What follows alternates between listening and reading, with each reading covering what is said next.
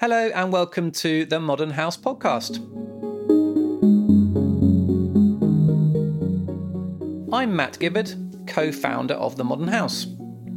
Today's guest is my great friend and long standing business partner, Albert Hill. I first met Albert in an English lesson at school. He had an explosion of dark hair, and for reasons known only to himself, the name Keith sewn onto the back pocket of his pleated trousers. His early days as an innovator were revealed when he turned up to the football pitch one day wearing a pair of gleaming white boots, while the rest of us were still in black Umbros.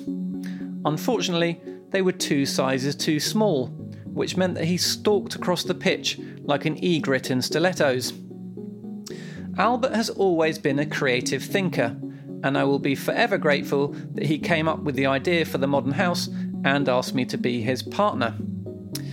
We've worked together for 16 years now, starting the company from our bedrooms and generally making things up as we go along. Albert has spent his career immersed in the world of design and architecture, working as a journalist at The Guardian, Blueprint, and Wallpaper before co founding the Modern House in 2005.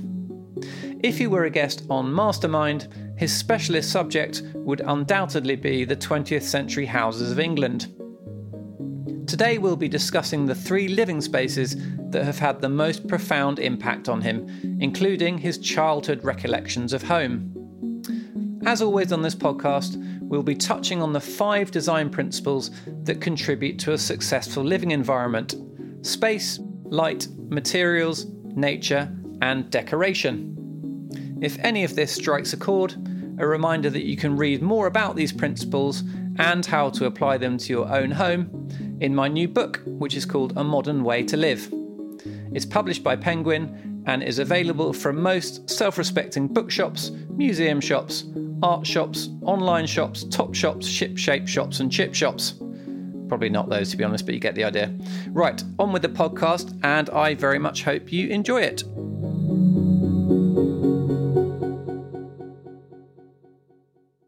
So, Albert, before we start, let's just set the scene of where we are. So we were in Hampshire, which is where you and I both live mm-hmm. handily.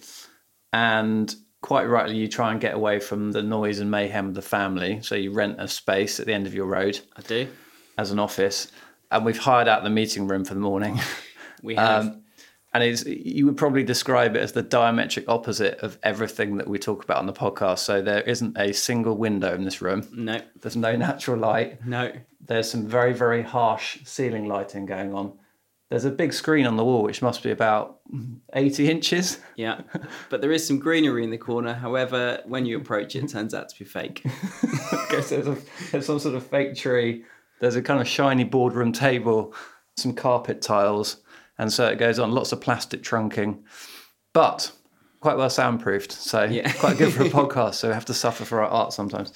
I mean, I think normally on the podcast we talk a bit about someone's background, maybe in their early life and things, mm-hmm. but I think your choices are very autobiographical. Okay. Uh, and they follow sort of logical progression through your your life in a way. So let's get straight into your first choice, which is your grandparents' house in Aldeburgh in Suffolk. Yeah. Which I've never been to. So tell me all about it and, and why you've chosen it. Well, both of my grandparents' houses on the my mother and father's side were both incredibly important to me. When we went on holiday, that's where we would go. We would rarely go anywhere further afield than those two places. So there was my paternal grandparents in Suffolk and my maternal grandparents in Oxfordshire, which was a house that I was always told was the oldest house in Oxfordshire. Whether that's the case or not, I don't know incredible, beautiful house, flagstone floors, you know, really amazing ancient house. In the um, countryside or in Oxford? Yeah, in the middle of the countryside. Okay. It's actually a, an old farmhouse and it was on a working farm, although the farm was rented out to a farmer. So that was a real, you know, I actually grew up in London, in South London. So that's where our main house was. But we would disappear to this incredible idyllic retreat and uh, it still crops up in my dreams weekly that house you know really? it's still the place that i go to in my imagination if i want to escape you know oh that's amazing what, why is that yeah then? it was just so magical in that it just felt like a sort of entire universe of its own and it just had such kind of rich history and memories and you know what have you So what what do you if you think back to that house, what do you see and what do you smell and what do you taste kind of thing?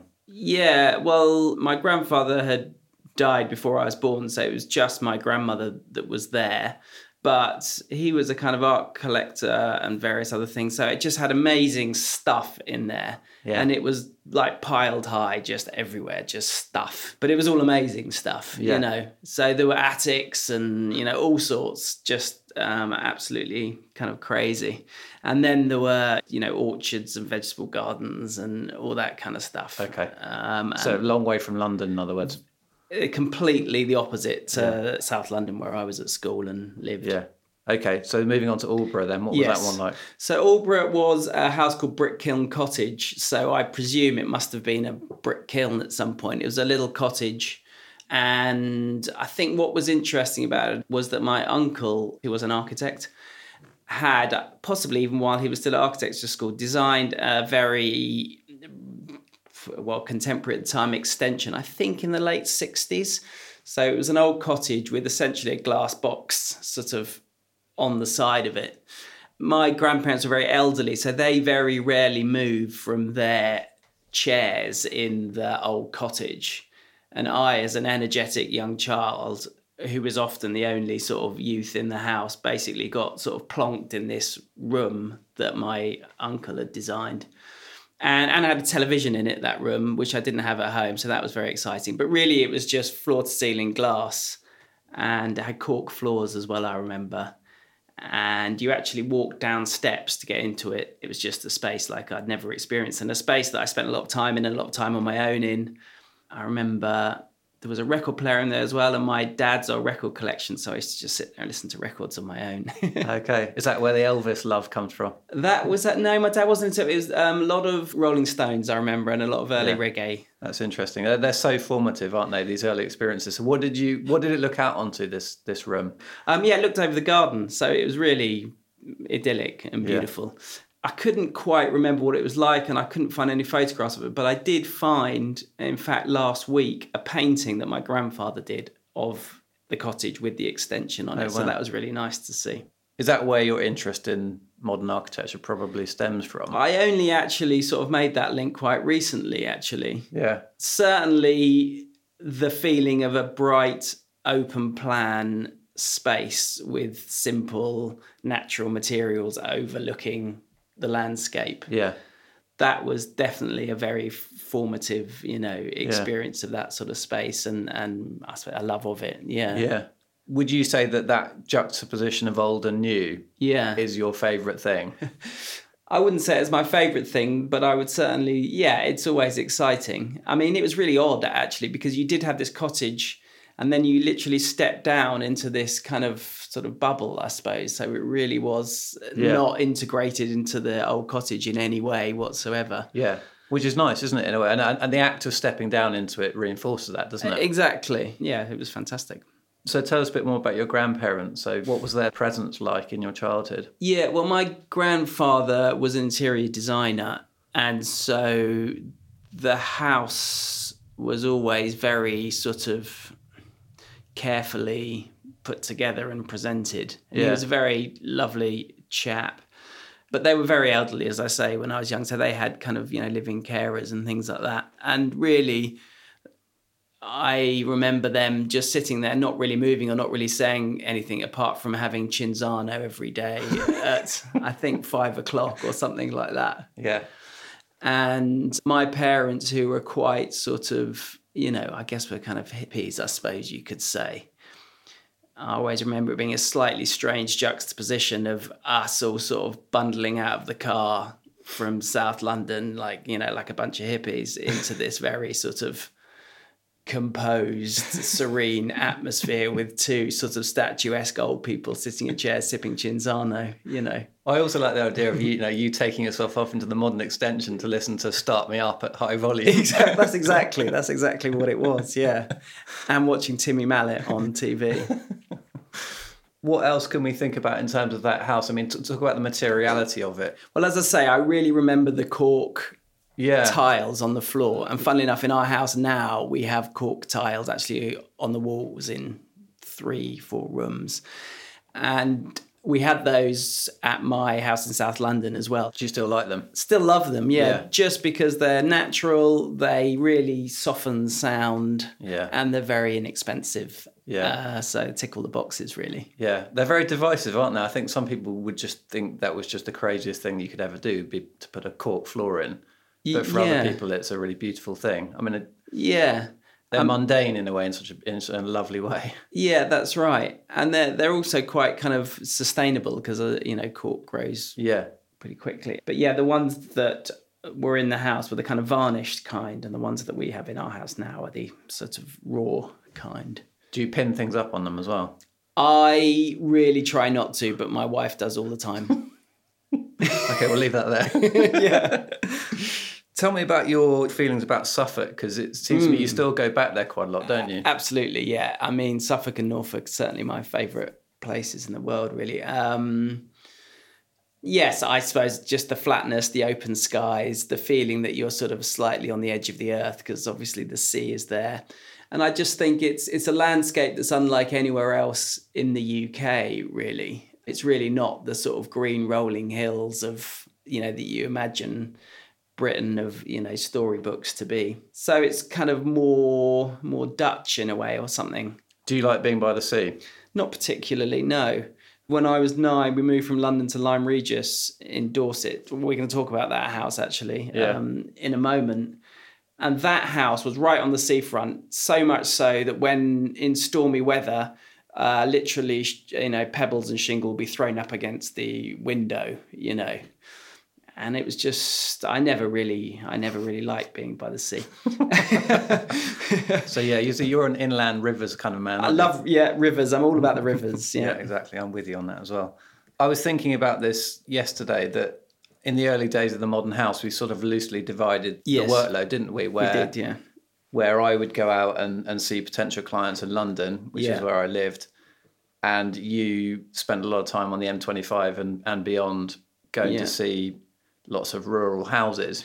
Yeah. Of, of all the stuff that you've seen in Suffolk, Yeah. can you tell us about any of the other houses that you've seen, any of the other kind of architects that you admire in that area? There was an architect called John Penn in Suffolk who had a very brief, very productive period in the kind of late 60s, I think it was. And kind of right at the beginning of when we started um, the modern house, they were all in various states of dilapidation. Maybe one, maybe two were sort of in in a good state. We managed to sell a few of them, and they got very celebrated. And now the Penn houses are, you know, really flourishing and loved and preserved and all that sort of thing. So you know. I really love being part of that trajectory of, of them being, you know, lost, forgotten, unloved things to being the sort of um, recognized masterpieces that they are today. And why are they masterpieces? They were called Temple Houses by John Penn, and they were just like super simple. They were really absolutely stripped back to the most minimal forms, you know, you could think of. And so when you uh, approach them, both in terms of the spaces and the materials, it's just so legible, so clear, and just so kind of poetically simple. I think that's what's great about them. Yeah, quite early on as well in, in, in the journey in the modern house, we went to a party, didn't we, at, at the fashion designer Margaret Howell's shop on Oh, yes. Wigmore Street. Do you remember she had an exhibition of photographs Exactly. of, yeah. of the John Penn houses? Absolutely. Yeah. And uh, she was certainly also quite influential, I think, in, in sort of yeah. in bringing him, him to recognition. Definitely. Yeah. Absolutely. Uh, but there's a lot of good stuff up there. It Yeah. feels like a very creative part of the country, doesn't it? Yes, and I think obviously it's you know above North London, and I think there's a rich history of North London, which is particularly strong in terms of modern architecture. Yeah. I think there's a link there. Yeah, exactly. Let's move on to choice number two, which you briefly touched on there. So it's called Sundial House, Yeah, which is a, a really beautiful arts and crafts house right Yeah. on the seafront in Lyme Regis. yeah. So you lived there as a child, didn't you? Just tell us about this one. How old were you when you moved there? I was nine. I moved on my ninth birthday. Okay. Um, Was that a happy birthday? A strange birthday. I mean, the story goes that um, it was owned by friends of friends of ours. And my parents, and my mother in particular, had visited them there a couple of times. And I think they'd said to them, you know, if ever you want to sell this house, you know, give us a call. And then I think, you know, as I understand it, sort of a decade later, that call came. And my mother said, right, we're out of London. You know, we're moving. And I suppose that was my earliest taste and insight of the power of a house to completely override any other practical considerations. That's interesting, isn't it? That's interesting. I mean, it was an incredible house, as I say, right on the seafront. Um, designed, I think, in 1901, 1902. Arts and crafts house, um, designed by, I think it's called Arnold Mitchell, architect called Arnold Mitchell. I saw that you can stay in the house. You can now, I believe. Yeah. Yeah. Yeah, you can. Yeah, and it's, I mean, it really is beautiful. It's called Sundial House because it's got a big sundial on the front and it's got lots of kind of fossils um, in the wall. And tourists would always assume that it was a museum. so I had the bedroom next to the uh, front door. And we never locked the door, given that it was Dorset. And when I was sleeping in late as a teenager, it happened more than once that I'd wake up with a, you know, American tourist looking for where the kind of um, pay desk was so that they could go and look around. So, you know, that was another sort of instructive lesson to me that, you know, there are some houses that, again, just really get people going. Yeah. You know, What did you say to them when they came in? I don't know, probably something not very nice. oh, that's so good, isn't it? so okay, but you, so you recognise. So this is at a young age. You recognise that you lived in an important piece of architecture. Y- yes, but, you know, in a way that you do when you're young, it, that's kind of subconscious rather than a. Yeah.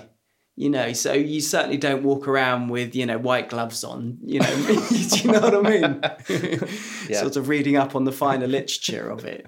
Which is what you would do now. which is what I do now exactly, and sort of take photos of the you know of the corners of the rooms and things like that. So arts and crafts really uh, is obviously about craftsmanship and making things by hand. And can you tell us about some of the details in there? Yeah, I mean the most impressive is the sundial on the front, which is obvious. I think it's sandstone. The whole house is sandstone. Yeah. And there were kind of beautiful moldings on all the ceilings. You know, it being on the sea of you know shells and what have you. Yeah. And then at the front, bizarrely, there are two sort of arrow slits, like a kind of um, castle or something. Okay. So uh, again, what we used to do was that they were right. The arrow slits were right by the front, so we would basically hide behind them with water pistols. And when people used to stop and stare at the house, we used to Get, get them in the eye. basically, yeah, aim aim for the eye. It is quite fortress-like in a way, isn't it? In a funny way, it's actually. Yeah. I was going to ask you about it spatially because it's it's, Yeah. it's quite narrow and it's sort of vertical, isn't it? Yeah, and I th- and one of the defining features of it is that it hasn't got a garden, but it's got a roof terrace. Okay. So that was always a real struggle. That was one of the biggest downsides and why I think we moved out eventually. How old were you when you moved? Maybe 16, 17, something Okay, like so you were there for a decent chunk Yeah. of your childhood. Yeah. Yeah. So what was that like then? Not having a garden? Did you resent that? Well, there was a park just behind it, so you'd have to Yeah. kind of go into the park to walk the tortoise, as I remember. I bet that was a long day. yeah, exactly. and you did feel a little bit cooped up, and because it was right on the front where there were tons of tourists walking past, you did feel a little bit sort of yeah hemmed in. Yeah. So you said that you, you- uh, as a result of living on the sea with that kind of weather coming in, Yeah. you're not a huge fan of it. So what what what was it? Does it get quite wild there? It got really wild. Yeah, Yeah. I mean, you- there's that scene in the film French Lieutenant's Woman on the Cobb where there's those waves, huge waves crashing over this um, this Meryl Streep, I think it is, and that was the sort of weather we used to get, full frontal, just waves with rocks in it thrown at the windows. Oh wow. Yeah, I remember it very well. It's quite surprising. It's made of sandstone as well. It's quite surprising. It's still still. I know, I know, absolutely. I mean, sometimes, honestly, I would think, oh, can you just shut up with those waves going on and on? Well, yeah, that's interesting though, isn't it? You can have too much nature, can't you, in a way? Uh, yeah. Because you and I went to school in Dorset as well, Yeah. and we used to go on those geography field trips, didn't Yeah. we, to Studland Bay and Lulworth Cove, etc. Yeah. Do you like that whole Jurassic coast? I don't know. Yeah, coastal areas don't really do it for me. So if you were to imagine your happy place and Yeah. you built yourself a house, where is it? Oh, it's certainly sort of, you know, in the crook of a little river, Yeah. you know, with lush kind of vegetation. And Yeah. yes, it's certainly in the countryside, Yeah. you know, with kind of endless fields. So inside the house, how was it decorated? Because your dad is a great art collector as well, right? Was Mm. yeah. it was it full of his paintings? Um, it was full of paintings, yeah. My mother is a writer, so essentially they would lock themselves up in their rooms all day doing their thing, and we would have yeah free reign of the rest of the house. And my brother and my sister, who are much older than me, would always have their friends round. Yeah. So it was yeah, I suppose quite a loud, chaotic house, really. Was it? Yeah, with your bedroom as a kind of refuge, and there were dogs, and you know. So did you spend quite a lot of time in your bedroom? Yes. And in fact, we went to boarding school, and that was certainly my decision to sort of go to boarding Was it school really? rather Yeah. than my parents. Yeah. Okay. I just didn't really enjoy, The mayhem. yeah, the mayhem of home life, really. So what have you learned from that in your own life now? Like is it much more controlled environment than that where you live? Um, one tries, of course, but you know. What would your kids say? you know, I think what we try to do is certainly make it a more family centric communal house where we live because really our the house where I grew up was a was really a sort of um, almost like a co-working building, you know, in that everyone had their separate spaces and did their separate things, and occasionally might come together and you know, Okay. say hello to each other. Okay.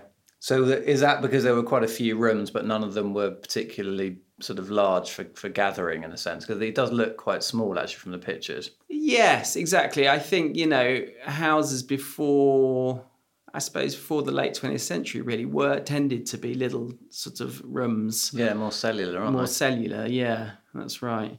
So we touched on your, your dad's art collecting. Yeah. So I'd love to just ask about your own impulses as a collector. Don't Yeah. be so nervous. Yeah. Uh, because when we were at university, I remember I came round to your house one day and you showed me inside your wardrobe and there was just a huge like teetering piles of Nike trainers. Oh, yeah. Yeah. And you were in a phase of collecting Yeah. niche training shoes Yeah. and selling them on the internet, I think, didn't you? Like you sold them to kind of That's Japan right. and places like that. That's right. And, and what's really bizarre is that my 11 year old son does that now. Does he really? He does. He does exactly the same thing. You're kidding. That's amazing. No. Yeah, which is really odd. I find that really interesting. So, therefore, do you think that that impulse is a kind of innate thing?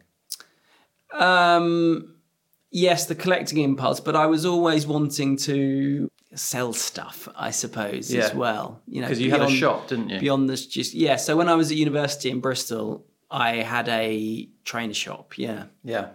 yeah, which I can't say met with any great success, but um, it certainly happened. And in fact, that was really that was what late nineties. So that would have been the kind of birth of eBay and things like that. So I was very, very early eBay seller. And what were you getting out of doing that? I suppose I like that connoisseurship aspect. I suppose I like the sharing, the global sharing of enthusiasms about design and you know what have you. And I suppose I like that sort of, I suppose the buzz of buying something from here and selling it over there. I Yeah. suppose. And the, and the corresponding uplift and, uh, Yeah. and different marketplace. Yeah, I just love the idea that you can take something from one context and put it into another context and raise its value by doing so. Yeah. It is fascinating. Yeah. And you did the same thing with Memphis furniture, didn't you? So I tried to do that, yeah. But uh, you, you, you, one day you also showed me into your dad's garage lockup Yeah. in Lyme Regis, which was just full, bless him, of all of your Memphis furniture. Yes, so it lots was. of sots stuff. That's right. And for those who aren't familiar with Memphis, it was a kind of hugely exuberant period of design, Yes. postmodernism in, in the 1980s mainly, wasn't it? That's it. And it was all about pattern and colour and you know Yeah. slightly outlandish forms. That's and- right. And produced some of the biggest bits of furniture you could possibly imagine. They had a bed that was a boxing ring. That's one of their most famous pieces. So Did you have that? I didn't have that. And luckily, you know, my dad, um, it wouldn't have fit into my dad's uh, garage. But yeah, it's about twice the size of his, this room, that bed. Really? What? Why were you collecting it? What, what was it Um, about why was it? I collecting at it? I mean, I, I really liked it, and, and I really liked it as a sort of um, furniture that veered towards the sphere of arts. You know, it was a sort of crossover, and it was uh, pretty unloved at the time, but it had a huge impact when it came out. Yeah. So again, I sort of recognised that it was due a moment in the sun, and I just couldn't believe how cheap it was Okay. at the time. Uh, well, what actually happened was I bought loads of it. I put it all in my father's um, garage slash studio, um, and he phoned me one day and he said, "I've tripped over that beeping bit of furniture twenty times now, or something like that. Just get this crap out of my workspace." So um, then I found a dealer to take it all off my hands in one swoop because Okay. else my dad was going to go crazy. My dad would basically have turned it into firewood, I think, unless I had. I mean, of course, now you look back and it was all super valuable, great Yeah. stuff, and now it's you know be sell for hundreds of thousands, but Yeah. that's. That's frustrating. What are you collecting at the moment then? I'm collecting tapestries at the moment, actually. Okay. How come? I think that they again have been underrated and undervalued because they've been put in the craft bucket usually. right. And also they're often done by women and women tend to have been undervalued in the art world until more recently. Yeah. And also I think that compared to paintings they've got a little bit more obviously kind of texture and tactility. Yeah. Um, and I think that, you know, in this era of kind of screen addiction, that sort of texture and tactility is just more and more important. I think having things in your life that not only your eyes can respond to, but your fingers can respond to, you know. And also, my dad has always made rugs, and I've always lived with them. So I've always lived with textiles as well. Do you have any advice for anyone that is thinking about starting a collection of something or becoming a collector? What are your hmm. sort of own internal rules around it? Well, I always purchase through auction. Yeah. because you know that that's selling at a fair price then. Do you see what I mean? Because it's been put on the open market Okay. It's, fi- it's found its level. and it's found its, and that is its level. I mean, you might have a freak day and it goes over or under. yeah. But essentially, if you buy from a dealer, I find you never quite know whether you're getting a good price or not, you Yeah. know. Also, I always try to look for people who have had some sort of critical acclaim at some point in their career, Okay. even if Even if not today. Yeah, even if not today, even if they've completely dropped off the radar. Yeah. I mean, those are my favourite purchases. Uh, people who, like in 1971, had you know had a huge show at the ICA and they were the next big thing, and then they dropped off the radar for some reason. Okay. And just trying to rehabilitate some, you know, people like that. That's what I enjoy. That's interesting. And presumably, wouldn't you say as well that you have to buy something that you like? you absolutely have to buy something that you like. Yeah. I think, you know, in collecting, as in business, one of the best things someone said to me was, you know, trust your gut, but continue to educate your gut, you know. Right.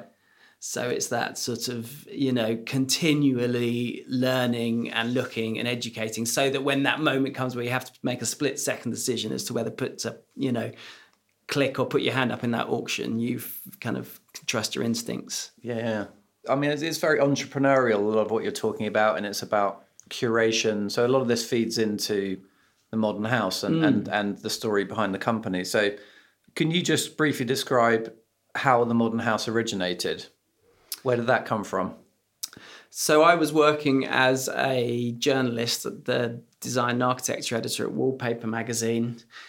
And I've been working as a journalist for a long time. And as I say, I'd, I'd done a few sort of entrepreneurial, you know, failures in the past with trainers and what have you. And I'd always, you know, had an eye out for doing something like that.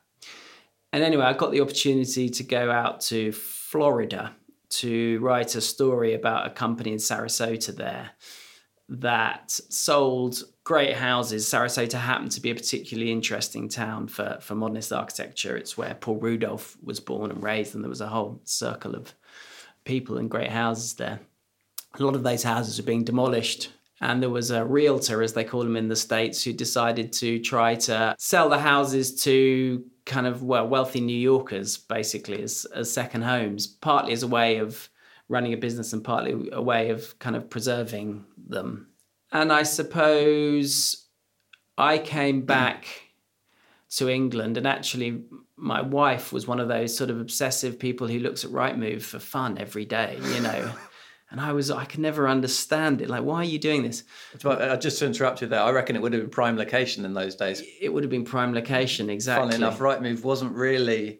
No. Because this is 2004 05, it wasn't particularly in the public consciousness like it is now, was it? No, not at all. Not at all. It's very sort of early days of everything being done online, I suppose. Yeah. And my yeah, so my wife was looking for a new job at the time, and I said, "Look, I've just been out to Florida to do this thing. I think you should start it here because you're really into homes and stuff." And I think one day she turned around to me and said, "Can you just stop going on about it if you think it's such a good idea? You know, you do it." also at that time, I interviewed a for the independent newspaper, a company called Hyperkit, graphic designers, and they were telling me about this house called Six Pillars, just around the corner from where they lived, that had been on the market for a while. It's kind of classic modern house. And I thought, hmm. And then I obviously spoke to you about it. And I spoke to you about it because obviously you had al- always known what you were talking about when it came to design and architecture. It's good to be. um, and you were also one of the only friends who had managed to actually buy a flat at that time. Yeah. So you're the only person I knew pretty much of our generation who'd actually kind of gone through that housing ladder. Yeah. Um, and also, you know, we'd obviously built up a lot of trust and friendship having known each other for yeah. years. And you had, you had in fact just started architecture school. You'd started a sort of stab at. Yeah, I had a midlife crisis, didn't I? A very early midlife yeah. crisis. Yeah, exactly. So I think we got talking about it, didn't we? we yeah. I remember we went to the to the to the pub up in uh, Highgate and just started talking about it. Yeah. And I think that conversation certainly gave me the confidence to do it and then you kind of came on board full time pretty much very soon afterwards. That's you? right. Yes, I think looking back on it, I think I because I just left the world of interiors because I thought I need to be an architect. My my my dad's an architect. My granddad yeah. was an architect. This this must be my calling. Yeah. Unless I try it, I'm never going to get it out of my system. Yeah, that's it. And I did a term at the Bartlett, mm. which is mm. part of UCL, before it became really quite a quick crossroads decision about yeah. do we do we try and give this thing that we've called the modern house a proper go? Yeah. Or do i spend you know the best part of seven years trying to be an architect? And i just instinctively thought it was just i just kind of knew it was going to work. And i don't I, I can't put my finger on why that is. I just thought it was a great concept. Obviously it is now. Look back on it. But at the time so by dragging you to the pub on that day mm. i have robbed the world of some incredible Matt Gibberd buildings It's such a, it's such a blessing that you did it. Is that it's right? the greatest blessing. I thank you every day, Albert. I do genuinely. It's it's like no, I'd love to have seen uh, seen what you'd have done, but there you go. But this is the thing. Don't don't you think to yourself that I just feel incredibly grateful that you and I can immerse ourselves in this world that we just completely love in design and architecture, and that we can visit houses and we can you know debate it and we can write about it and in some senses we can author it but we don't have to go through the difficulty of practicing it, which is the hardest bit. And I, I greatly admire people that do. I think it's incredibly difficult. It's such a. And my dad said to me, "Just don't be an architect." I yeah. said that on this podcast before. Yeah, um, yeah. Because it's it's very difficult to get things built. The planning system's really awkward, and it all takes a long time. So I I feel really grateful actually that I can kind of immerse myself in it and not necessarily have to go through that difficulty. Yeah. And you can, of course, you know, you've refurbished your own house, as have I, over the years, and you mm. can you can get a taste of it, can't mm, you? Absolutely. Yeah, anyone no, can. We are no, we are in, incredibly lucky, really, to meet the people we meet and see the things that we see. Yeah, yeah.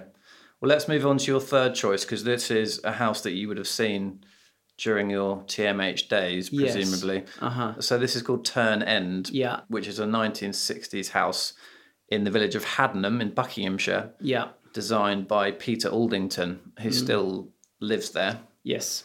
It's actually a collection of three houses. So Yep. Turn End is one of them. I think Middle Turn is the other one, and I can't remember the name of the third one. Okay, something else. Turn. Yeah, exactly.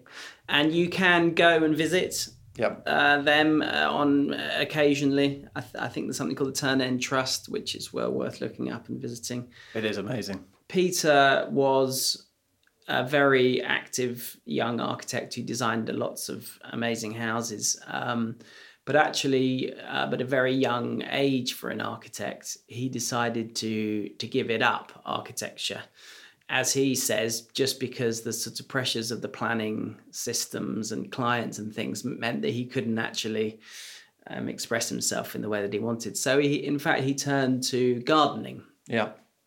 So he built himself this amazing group of three houses, and then he spent the next sort of 20 years creating this amazing garden.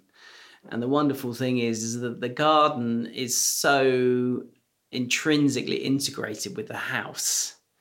In the bedroom, for instance, you can see, you know, the, the garden actually comes into the bedroom at one point. I mean, it's just incredible. And it's one of those houses. I, I suppose I always liked the house. I always admired it because it's really hard to photograph.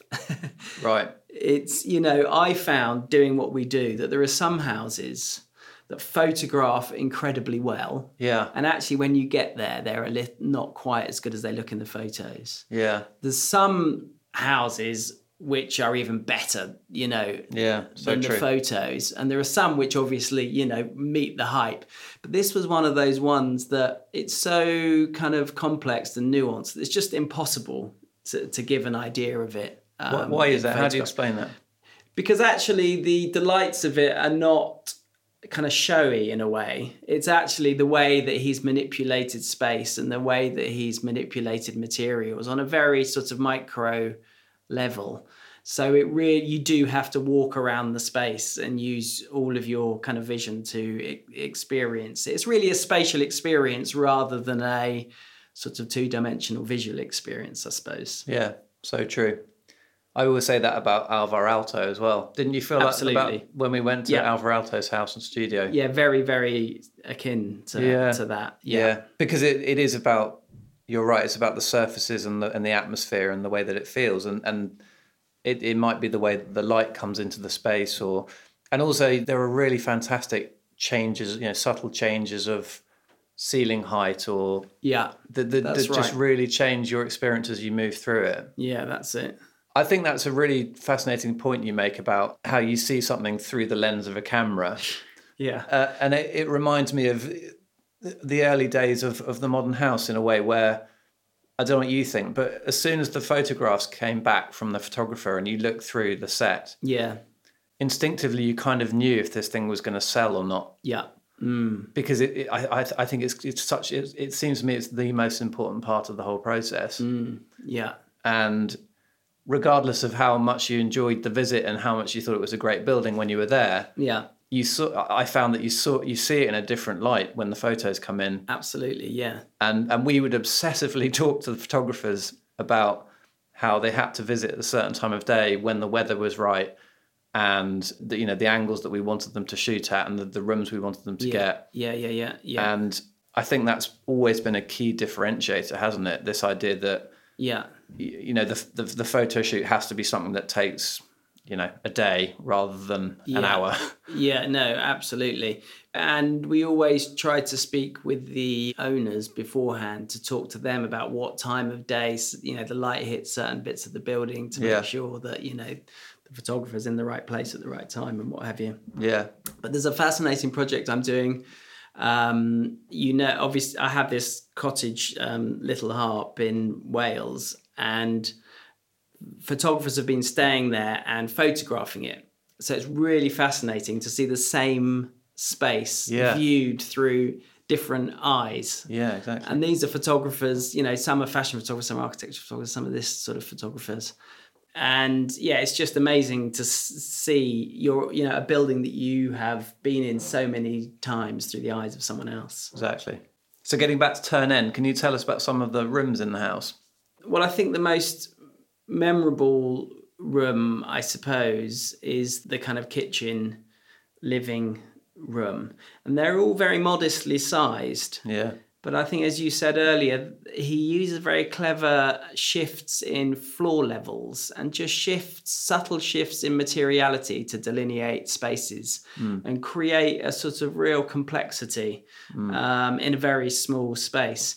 I was reading something recently that said actually, you know, everyone's obsessed with the size of rooms, but in fact, the human brain very quickly becomes accustomed to the size of a space and doesn't derive any pleasure from a large room. What the human brain derives pleasure from is uh, shifting in in the scope of spaces. So essentially, if you have one room that has two different ceiling heights or floor heights, that will be a much more rewarding space than a large open box. Exactly right. Yeah, couldn't agree more. Yeah, the sitting room at Turn End is is is very tight, but it's Yes. it's it's got a very tall ceiling with a mono pitch roof, Yeah. and I think it's got clerestory glazing, so it's got a lovely wash of light over it. Yeah. and then he's built in a lot of the furniture, hasn't he? That's right. Yeah, exactly. So it's obviously been so carefully, you know, thought about every square centimeter. Yeah. And what about the bedroom? Because the I think the bed's built in as well, isn't it? The bed's built in, yeah, and there's this amazing sort of I, I don't know how to describe it, but a sort of almost uh, a sort of waist high skylight. It's very difficult to describe. That has it's almost like a sort of inbuilt window box that has lots and lots of plants and greenery in it. So you get this amazing light coming in at ground level that filters through all this um, greenery. It's just amazing. Uh, yeah, we should encourage anyone to go and visit it because, as you say, it's open to the public, and I think it's a great example of how a house doesn't have to be big to No. be incredibly engaging. That's right. Yeah. It's all about varying the experience. And also, it has no outlook. It has no view. That's the other thing. Yeah, right.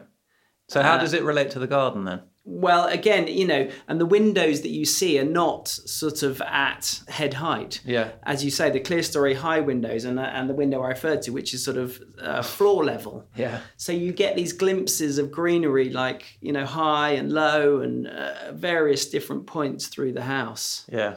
And then, you know, in summer when you do open the door, there's a lot of kind of architectural detail that goes into the garden. So the building sort of continues into the garden in a way, which Yeah. is very clever. Would you want to live there, do you think?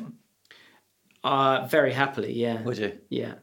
Yes, it's a beautiful place. Do you think that Peter Aldington is is quite an undervalued architect in a way? I mean, he should be a household name, shouldn't he, really? Yes. Um, I think that is because, well, funnily enough, there are more listed post war houses by Peter Aldington than any other architect. Is that right? Yes, and that's partly because he gave up being an architect and dedicated himself a to his garden and b to you know preserving his le- his legacy. Uh, we have had one or two calls over the years. yes, exactly, exactly. He's very very protective of it. But essentially, he designed modest houses. You know, he never Yeah. designed big museums or public buildings or anything like that. Yeah. You know, which is why he's not you know got a sort of Zaha Hadid type name, you know, Yeah. reputation. No, he's absolutely brilliant. I agree. Have you visited many of his other houses? I have. I've tried to visit as many as I can, yeah. And I think, you know, the remarkable thing is that they very rarely come onto the market because I think people who live in them, and in fact, the original clients that he built them for are, you know, in the majority of cases still there. Yeah. You know, they, I think they really draw you in and people don't let them go lightly. Yeah, exactly. And I think, you know, that was, that's one of the downsides of our business model, I've always thought Yeah. is that when people buy the houses that we sell, they very rarely sell them again because it's it's just hard to to match, you know, that rare quality of, of design. You know, Exactly. Yeah. Well, they're buying with their heart less than their head, aren't they? A lot of the time. yeah, an absolutely. emotional decision. Yeah, and their lives become so integrated into the house that it becomes really difficult to kind of throw that away. Yeah. So you know, repeat business isn't a strong point. Yeah. so we talked earlier on about feeling that sense of gratitude for the things that we've been able to see, but mm. you have been on this amazing journey where you've you've clocked up a lot of miles in Yes. your car, Yeah, and yeah. you've you've been all over the country visiting people who are just creating incredibly engaging spaces. Yeah, And you said once that you'd kept a little notebook yeah, of design elements from Yeah. each of these houses that you thought was kind of interesting or things Yeah. that you liked yeah, and that one day this may all come together yeah. in a in a triumphant Casa Albert but you obviously haven't done that but can you No. tell us some of the things that are in that book 'Cause I'd be fascinated to know Yeah, absolutely. That was a very romantic description of a travelling salesman, by the way. yes, and I think there are lots of notes from my visit to Turn End in that book. I mean Yeah. to describe it as a book is perhaps Well, it was a it was a, a larger book, but I actually tore out a few of the most relevant pages when I was working on on something. okay go on let's let's hear it It's rather grandiosely called "Thoughts on Building a House." oh I love it come on let's hear it Uh, the first line says, Remember, things will be far from perfect and will rarely come out as you think they will.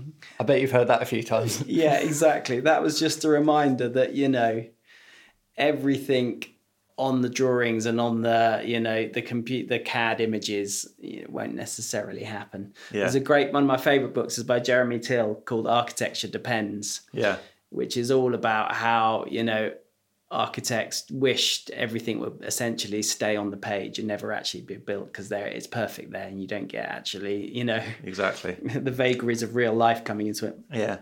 So anyway the rest of it is basically a list of features with the names of the places after them. S- Okay. such as landings with views stock orchard road. No 104 orchard road. I'm not sure where 104 orchard road is oh i do know it's in hertfordshire climbing plants covering exterior hyde vale white painted softwood stable acre uh, Stable Acre being that David Kohn house in That's in, right. in Norfolk. That's White it. painted softwood, did you say? White painted softwood. Yeah, I, I mean that was a really, and a- still is a really great. It's a great house, isn't it? Yeah, just for its kind of rawness and simplicity and conviction of execution, really. Exactly.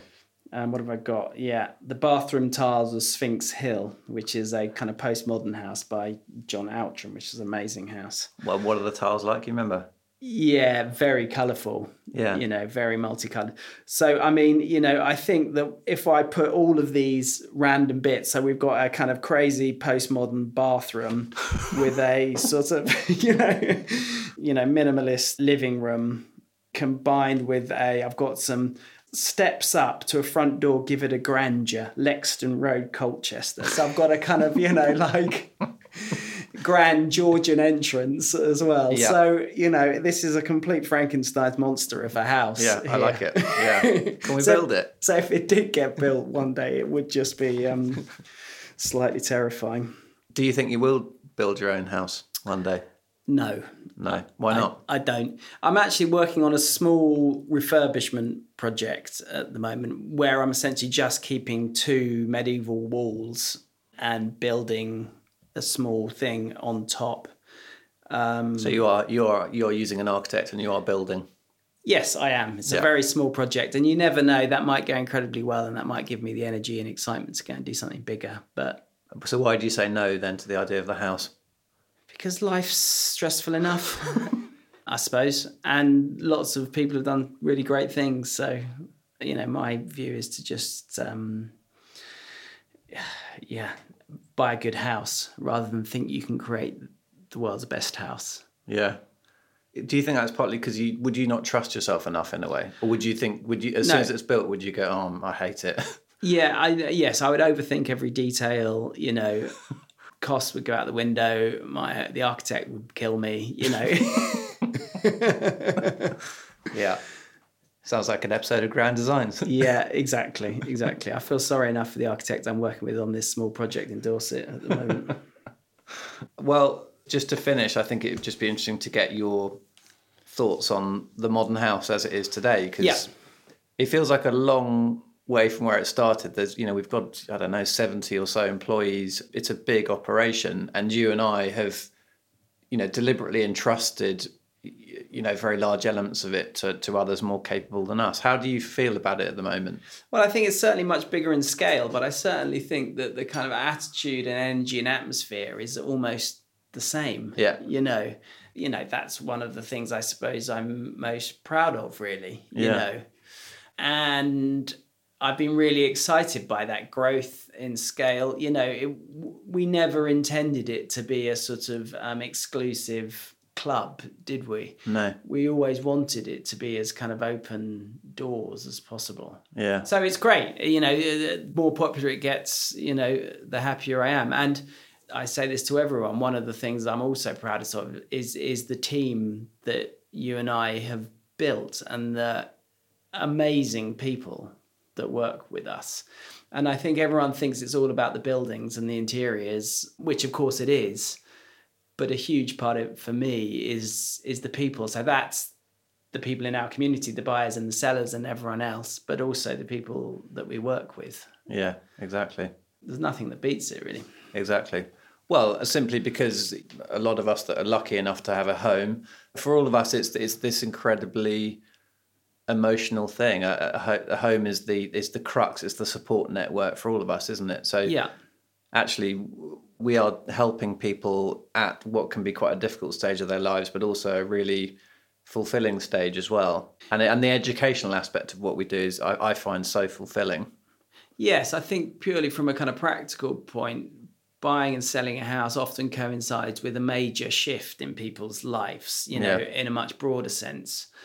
So to be able to help them navigate their way through that major life change and try to sort of take as much stress out of that change as possible and hopefully, you know, arrive people at somewhere wonderful Yeah. um, is is also part of the enjoyment of what we do, I think. Yeah. You chosen three slash four houses because you cheekily got your other grandparents' place in as well. Yeah. Could it, was that how Well, easy was that? turn ends three houses. And so- turn it. Okay, so all right, so it's, so it's rising all the time. It was that quite difficult. Just out of interest, what Yeah. else did you consider? I considered Santa Maria Novella Church in Florence, which is where you and I went in our gap year, just because it was the first building that I consciously was uh, overall, you know, totally struck by as a building. Yeah, And I just absolutely fantasized about just clearing it all out and putting one bed in it and living in it. did you? Yeah, I just thought that would be so cool. Yeah, and I just love it's kind of stripy and beautiful. So um, I was definitely thinking about that one. it's difficult, isn't it? Because we've we visited a, a lot of houses over the years, We and have, they're, yeah. they're all incredible. Yeah, How do you possibly go about yeah. I- choosing something that summarizes everything? well, You know? that's right. Exactly, exactly. And you know, you can think about the best the best bedroom I've ever visited and the best Yeah. bathroom and all that kind of stuff yeah, which is exactly why your list of Yeah, favorite elements has remained on the page. yeah, exactly, exactly. Yeah, hopefully the you know the greater space is yet to come. Yeah, good place to finish. Was that all right? Yeah, great. Thank you. Yeah, Thanks, enjoyed that. thanks a lot. Thank you all very much for listening, and I hope you're enjoying this second series of the podcast.